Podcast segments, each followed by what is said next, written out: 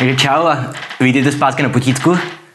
Aha, tak to asi ne. Takže čau a vítejte zpátky na potítku, eh, kde se dnes podíváme na současného českého prozaika, básníka a organizátora společenských akcí eh, Jáchyma Topola.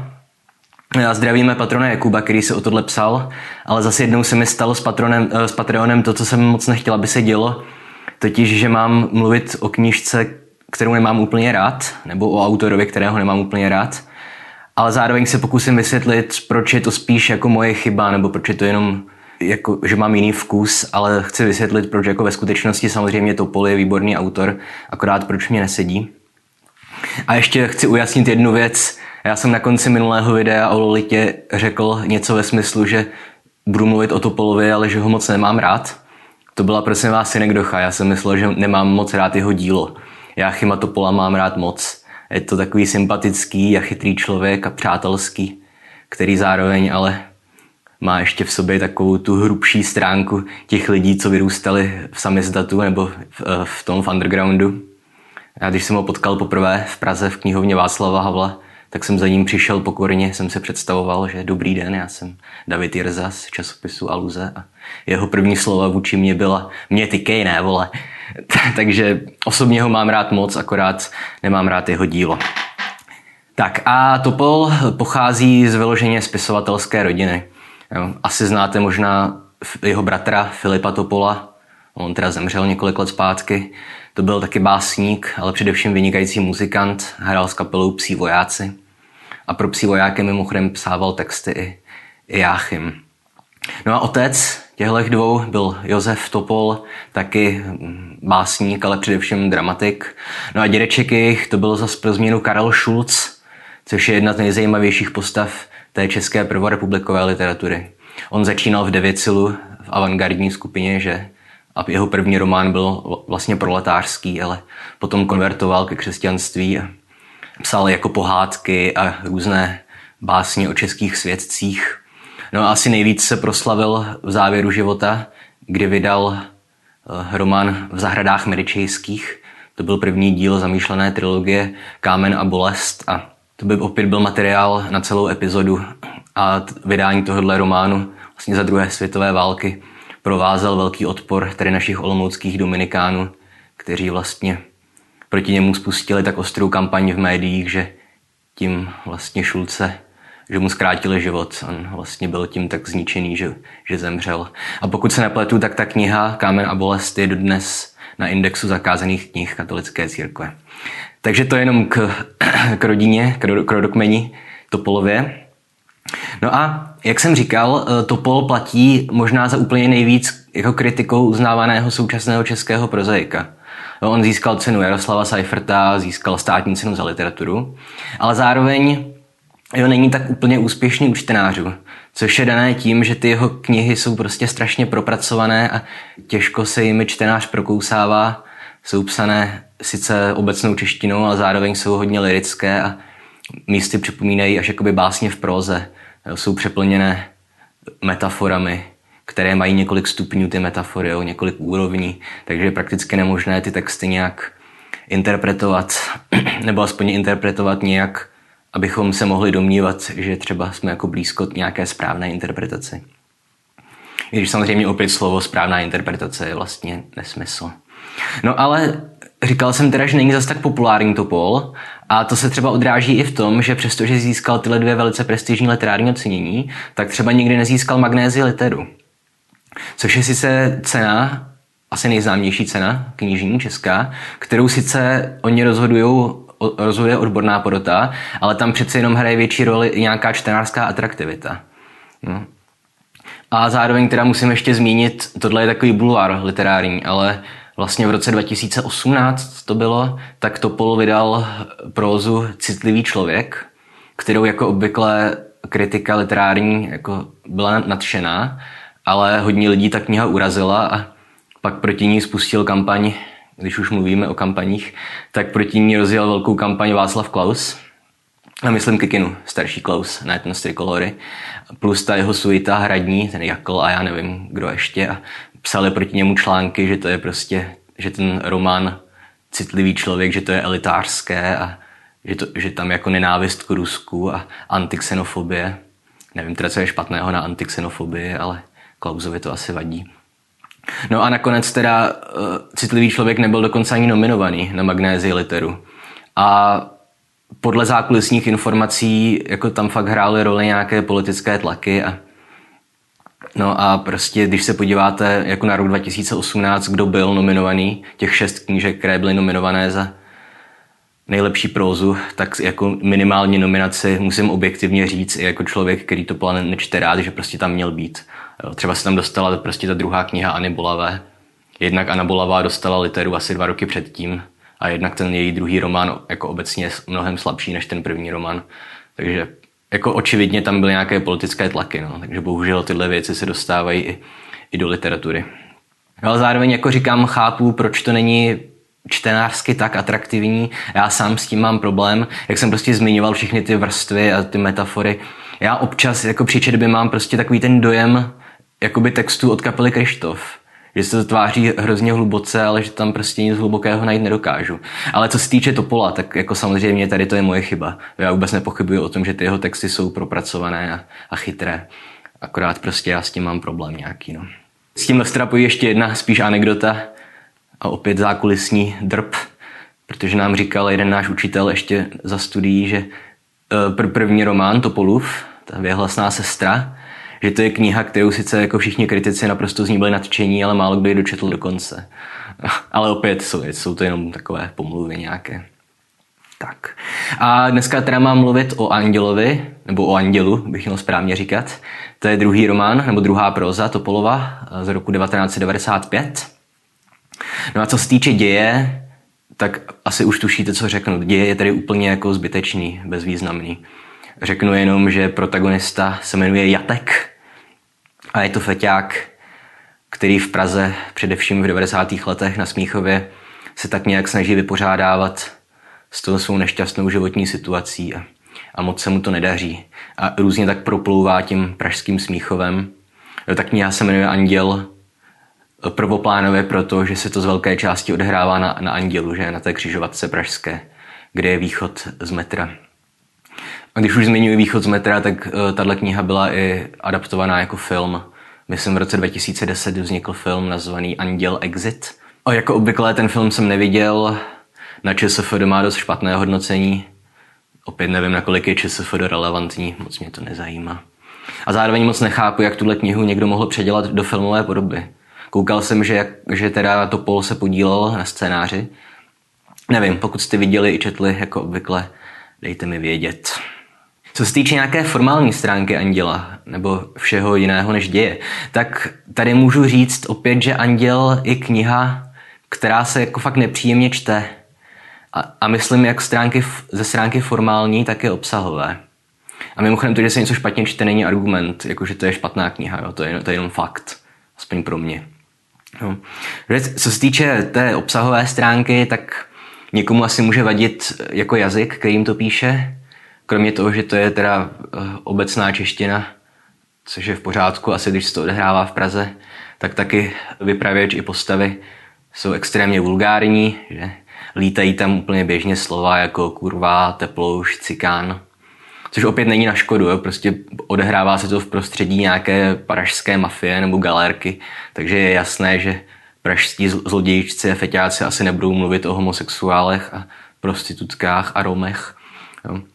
Zároveň se tam velice brutálním způsobem zabíjí lidi i zvířátka, takže není to úplně pro slabé žaludky tahle knížka. A i formálně se to těžko čte, protože jednak, jak už je typické pro současnou literaturu, tak Topol nepoužívá uvozovky, takže je často těžké rozlišit, kdy mluví vypravěč, kdy mluví postava, nebo kdy třeba nám ten vypravěč jenom reprodukuje myšlenky některé z těch postav. No, ten vypravěč je takzvaně vševědoucí, i když jsem říkal, že tuhle kategorii nemáme používat, ale ten vypravěč dokáže reprodukovat myšlenky několika různých postav, nejenom protagonisty, ale i těch jeho kamarádů. Jo, a třeba i ve chvíli, kdy třeba dvě postavy se spolu baví, je tam dialog, tak je to opět ještě komplikovanější, protože máme dvě postavy, které hovoří, plus vypravěče a není tam nikde oddělené, jako kdo co řekl. No, takže není snadné se v tom orientovat a zároveň chápu, že to je součást jako té strategie autorské, že to je záměr. že, že se zase díky tomu nabízí větší množství interpretací. Jo a zároveň taky platí to, že ten jazyk, kterým mluví postavy i vypravěč, tak tam je ta snaha, jako aby ten jazyk byl co nejméně stylizovaný, co nejméně literární, aby co nejvíce připomínal jako reálné promluvy naše. No, takže občas se to ztrácí v různých vyšinutích zvětné vazby nebo v nedokončených větách, kde třeba prostě postava ztratí myšlenku, takže nedořekne, co chtěla říct. Jo, přesně jak se to děje ve skutečném světě. A tady jsem si napsal ukázku jednu. Cituju. Zažil z ho? Ne? Horu? Pernica kejve. Slyšel jsem akorát vyprávět. Tak on je živej? No jo, kývne Jatek. Dojat vzpomínkou na abiturient. Ten idiot nutil mladý kluky? A fakt to někde v Sartrovi? On to prý vyčet. Že urveš mouše křídla, lehneš si do vany, aby ti koukal jen kousek. Špička? To zní blbě, viď? A necháš mouchu, jak to říct, pochodovat, přešlapovat? Konec citace. Takže tady zkrátka vidíte, že to je fakt, jako kdybyste seděli v hospodě a poslouchali nějaký rozhovor u druhého stolu, kde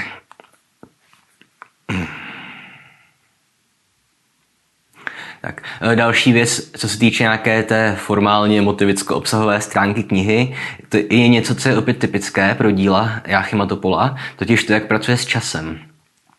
Že se mu tam prolíná budoucnost, současnost a přítomnost. Budoucnost, minulost a přítomnost, přičemž není úplně jasné, jako kde se zrovna vyskytujeme. Většinu času jsme v Praze, někdy v těch 90. letech, ale občas si odskočíme do Paříže nebo do, do vlastně doby konce totality, někdy do roku 88-89 hádám. A zároveň v náznacích se dostáváme i do budoucnosti, jo, někdy do roku 1997. Jo, není občas úplně jasné určit, eh, ve které časové rovině se zrovna nacházíme a zároveň pokud Topol skáče do té své budoucnosti, samozřejmě do roku 97 nebo 96, tak to nedělá proto, aby samozřejmě mohl nějak předpovídat budoucnost nebo třeba i používat nějaké sci-fi prvky, to vůbec. Jo, to tam je fakt jenom zkrátka proto, aby spolu mohly splývat ty časové roviny. Což je opět motiv, který už třeba v té jeho prvotině v sestře tam s ním pracuje ještě daleko víc. Na druhou stranu, když zmiňuji sestru, tak od ní se druhý Výborně. A zároveň, když zmiňuji sestru, tak od ní zase se eh, druhá próza Topolova liší výrazně skoro ve všem. No, ten anděl se čte tak, jako že skoro Topol si řekl, že úplně jako za sebou spálí mosty a začne psát úplně jiným stylem v eh, podání příběhu. Takže to prolínání časových rovin je tak jako jediné, eh, v čem je to stejné. Ale pokud se četli sestru, tak víte, že ta kniha je hrozně rozevlátá. Že, že se tam furt jako mění časové roviny a mění se vypravěčské perspektivy a je tam spousta vedlejších příběhů, které často pak ani nemají žádné rozuzlení. Anděl to je naopak dílo strašně jako sevřené, kondenzované, nebo jak to mám říct. A úplně po všech směrech. Jednak prostorově, protože jsme fakt uzavření v tom, v tom prostoru pražského andělu a těžko se z ní dostáváme, jako částečně to působí jako takové vězení pro ty postavy. Že oni se tam moc snaží utíkat, ale vždycky se tam ve výsledku vrátí. No a uzavřené je to třeba i jazykově, jo, že ty, všechny ty věty jsou krátké a úsečné. Jo, a když mluvím o, uzavřenosti, tak to polovo dílo se samozřejmě tak nějak obecně řadí k postmodernismu. Některé stopy postmoderny samozřejmě má, ale v čem se liší od typického postmoderního románu je to, že když mluvím o sevřenosti, tak tahle kniha je jakoby uzavřená sama do sebe. Kdybych byl mrcha, tak řeknu, že je zahleděná sama do sebe. Jo, protože pro postmodernu, jako jsme si říkali několikrát, je typické, že ty texty hodně odkazují eh, k jiným textům literárním nebo k jiným autorům, k jiným uměleckým dílům. A tohle v, v Topolově skoro chybí. Když jsem mluvil o McCartym minule nebo o Nabokovi, tak tam je to plné odkazů na Danta, na Shakespearea a na tyhle autory. Tohle Topol jako vůbec neřeší. On si, on si jede jenom v tom svém uzavřeném světě. Jediné odkazy, které tam můžeme najít, jsou asi jako aluze na Bibli. Eh, další věc, kterou chci říct, je, že už jsem zmiňoval, že jako postmoderní prvky to má, ale rozhodně to není typický postmoderní román. A o Andělovi i o ostatních dílech Topolových obecně platí, že jsou strašně těžko zařaditelné. Že se těžko hledá k ním nějaké srovnání.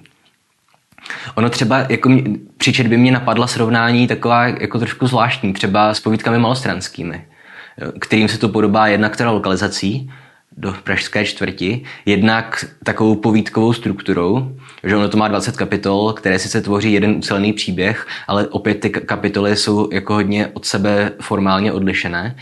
No a zároveň i tím trošku charakterem těch postav, těch figurek nerudovských, že? Nebo třeba se mi vybavila i podobnost s Michalem Ajvazem a s jeho románem Druhé město, který vznikl v podobné době. S tím ho zase pojí taková nějaká ta, ta představa o Praze jako nějakém tom magickém místu, které zároveň funguje jako jakási pastna na své obyvatele. Ale samozřejmě srovnání s Nerudou nebo s Ajvazem je absurdní, jo, protože to jsou jen takové nějaké drobné motivy, které jsou společné, ale jako ve výsledku poetika těchto knih je naprosto jiná. No, takže, takže jako najít nějakou obdobu pro to polovo díle, aspoň v české literatuře, hrozně obtížné. Ještě abych udělal nějak, nějaký pokus o nějaký hlubší rozklad. Opět moc mi to nechce. A proto použiju teda aspoň to, o čem mluvili recenzenti, kteří v té době o, o tomhle díle psali. A oni zmiňovali jednak to, že zkrátka Topol v Andělově rozehrává nebo reinterpretuje prostě klasické archetypy a představuje je v nové podobě. A jasně, to je pravda. Je tam spousta archetypálních motivů. Zásadní motiv, že je vlastně oběť nevinného dítěte, které má očistit nějakou vinu. Tohle máme ve všech mytologiích i národních literaturách. Určitě to tady je, jo, ale já už jsem se rozhodl, že teďka archetypy nechám stranou na nějaký čas, protože jsem je nadužíval tuhle archetypální teorii a myslím si, že není zas až tak jako podnětná, jak by se mohlo zdát.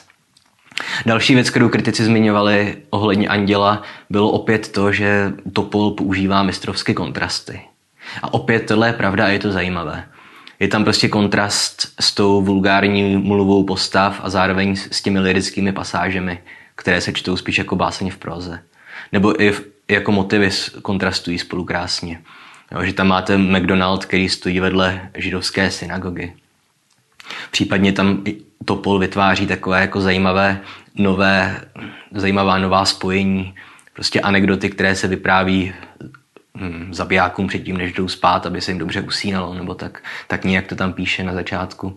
Jo, tohle jsou všechno zajímavé věci a ano, je pravda, že Topol pracuje s kontrasty. Ale opět mně přijde, tohle říkám v každém videu, že, že prostě autor proti sobě staví prostě profání a posvátné a, a krásné a ošklivé. Mně přijde, že to prostě dělají úplně všichni a že přestože Topol to třeba dělá jako lépe než jiní autoři, méně zruční, že prostě je to pořád něco, co, co můžeme říct prakticky o každé knize. Co mě interpretačně na téhle knižce přijde asi nejzajímavější, i když je to opět jenom škrábu po povrchu, ale co mi přijde nejzajímavější je ten nějaký apokalyptický nádech, který ta kniha má. A samozřejmě je to tam vůbec není očividné. No, je to tak jako je to tam jenom trošku skryté v náznacích, ta nějaká apokalypsa, které se obává, ať už vypravěč nebo postavy téhle knihy. A je tam i řada motivů apokalyptických. Jednak ten protagonista, Jatek, ten má vlastně funkci jakéhosi starozákonního proroka. Že on zkrátka spatřuje ty obrazy, jako že, že z nebe padá krev, nebe obecně tam je jeden z nejdůležitějších motivů, nebo krvavé nebe. Zároveň on používá často tu metaforu té obrovské jámy, která požírá lidi. Čímž myslí teda východ z toho metra, že anděl. Ale tohle je opět jako jáma požírající lidi, je klasický obraz nějakého apokalyptického proroka. Jo. A samotný závěr knihy, který teda nechci prozradit, protože to je nová věc, tak tak nespoileruju, ale aspoň v náznacích zkrátka v závěru Jatek provádí jako takový ten klasický rituál jako očisty ohněm, jo, očista ohněm v podání anděla je opět jako důležitá část uh, zjevení svatého Jana, že? poslední knihy Bible, která právě ukazuje apokalypsu, zánik lidstva a druhý příchod Krista. Takže tady ten název knihy Anděl, ať očividně prvoplánově odkazuje k té zastávce metra nebo k té části Prahy, tak zároveň ho můžeme chápat i, i, i jinak. Že tedy, že ten Jatek, ten protagonista je ten anděl apokalypsy, který přináší ten očistný oheň. A jsou tam takové další jako drobnější náznaky, které by k téhle interpretaci mohly ukazovat. Třeba mluvíme tam o nějaké alternativní budoucnosti, eh, kdy třeba tam mluví o tom, že máme prvního českého papeže, kterým je kardinál Vlk. Samozřejmě jednak, která si tedy můžeme hrát na nějakou kontrafaktuální historii, ale můžeme pracovat i za jménem té postavy, že Vlk. Očividně existuje strašná spousta metafor, kde křesťani nebo obecně věřící lidi jsou podávaní jako nějak, nějaké ovečky, že je to stádo boží. Samozřejmě vlk s oblibou ovečky požírá, takže to opět může být nějaký náznak apokalypsy přicházející. No a poslední věc, která je zajímavá, jsou jména postav. Především těch ženských. My tam vlastně máme tři důležité postavy. Věru, Ljubu a Naďu. A tohle jsou úplně typická, že mluvící jména že věra značí víru, naděja naději a ljuba to je láska, že slovansky. A zatímco ljuba skutečně tam hraje roli nějaké té lásky a věra, v ní můžeme interpretovat víru, tak naděja, naděje, opět nechci spoilerovat, ale příběh naděje rozhodně nadějně nekončí. No, takže opět tohle je takový kontrast, který třeba no, víru a lásku dává do kontrastu s tou nadějí, která asi je falešná. No takže tohle všechno jsou strašně zajímavé věci. Ale zkrátka, abych se nějak už pomalu dostal k závěru. Um, jako nepochybuju o tom, že Topolová tvorba je strašně zajímavá a podle mě jednak slouží jako výborný materiál pro literární kritiky, kteří na tom můžou dokazovat, jak sami teda jsou zkušení interpreti a jak se dokáží s těmi texty poradit. A recenze na Topolova díla většinou jsou psaná takovým trošku odlišným jazykem, že mám dojem, že ta kniha svádí recenzenty k tomu, aby se snažili jako přiblížit nějak té knize. Zároveň ta kniha je úplně výborný vzdělávací materiál. O, o Topolově díle prozaickém vznikly desítky bakalářských a magisterských prací. To je proto, že jak je to otevřené strašnému množství interpretací a máte tam jako strašné, strašné množství různých markerů, jako různých možností, jak s tím pracovat dle vlastní vůle, tak je to výborné, protože jako studenti se na tom můžou třeba zkoušet aplikovat různé literární teorie. A vždycky jim z toho vyjde něco použitelného. Díky tomu, jak jsou ty knihy interpretačně volné nebo interpretačně otevřené. Takže tohle všechno jako rozhodně se Topolovi musí přiznat. Že ta tvorba je podnětná a zajímavá a nutí k přemýšlení. Ale prostě osobně tenhle typ literatury není úplně to, co vyhledávám. A uvidíme. Jako myslím, že Topol je zrovna jeden z těch současných autorů, který jako se stane součástí kanonu a bude se o něm učit i třeba za 50 let jako o nějakém významném představiteli tohohle období. Hm, a to je asi všechno, co jsem chtěl říct. E, příště se podíváme teda na Michela Velbeka, abych vám ukázal, že když mě s něčím v komentářích bombardujete dost dlouho, tak nakonec mě dokopete k tomu, abych toho udělal. Což je samozřejmě další současný kontroverzní autor francouzský. A ještě jsem měl zmínit uh, v souvislosti s Patreonem, že jsme se s Danem rozhodli od dubna, že změníme trošku pravidla a že to otočíme. Doteďka jsme měli, že za 10 dolarů máte pětiminutový rozbor díla, za 5 dolarů máte přednost ve výběru tématu na, YouTube a otočíme to. Dáme to, že za 5 dolarů máte uh, rozbor díla krátký a za 10 eh, dolarů máte přednost ve výběru díla. A to je proto, že v tuhle chvíli už se nám ten počet patronů dost rozrostl a ve chvíli, kdy tam máme 40 lidí, kteří jako chtějí uplatnit svoji přednost na to, které, která knížka bude příště na YouTube, tak když si to spočítáte, tak třeba ten 40. člověk by se dočkal jako za rok, protože já nemám fakt jako možnost dělat víc videí než jedno nebo dvě týdně. Takže myslím, že tohle je rozumnější řešení pro všechny strany. A to je myslím všechno. Takže klasicky se vám video líbilo, dejte like, dejte odběr, sdílejte, komentujte, sdílejte, dejte like, odběr, komentujte, sdílejte. A očividně už jsem to zmiňoval, můžete nás podpořit na Patreonu s novými pravidly.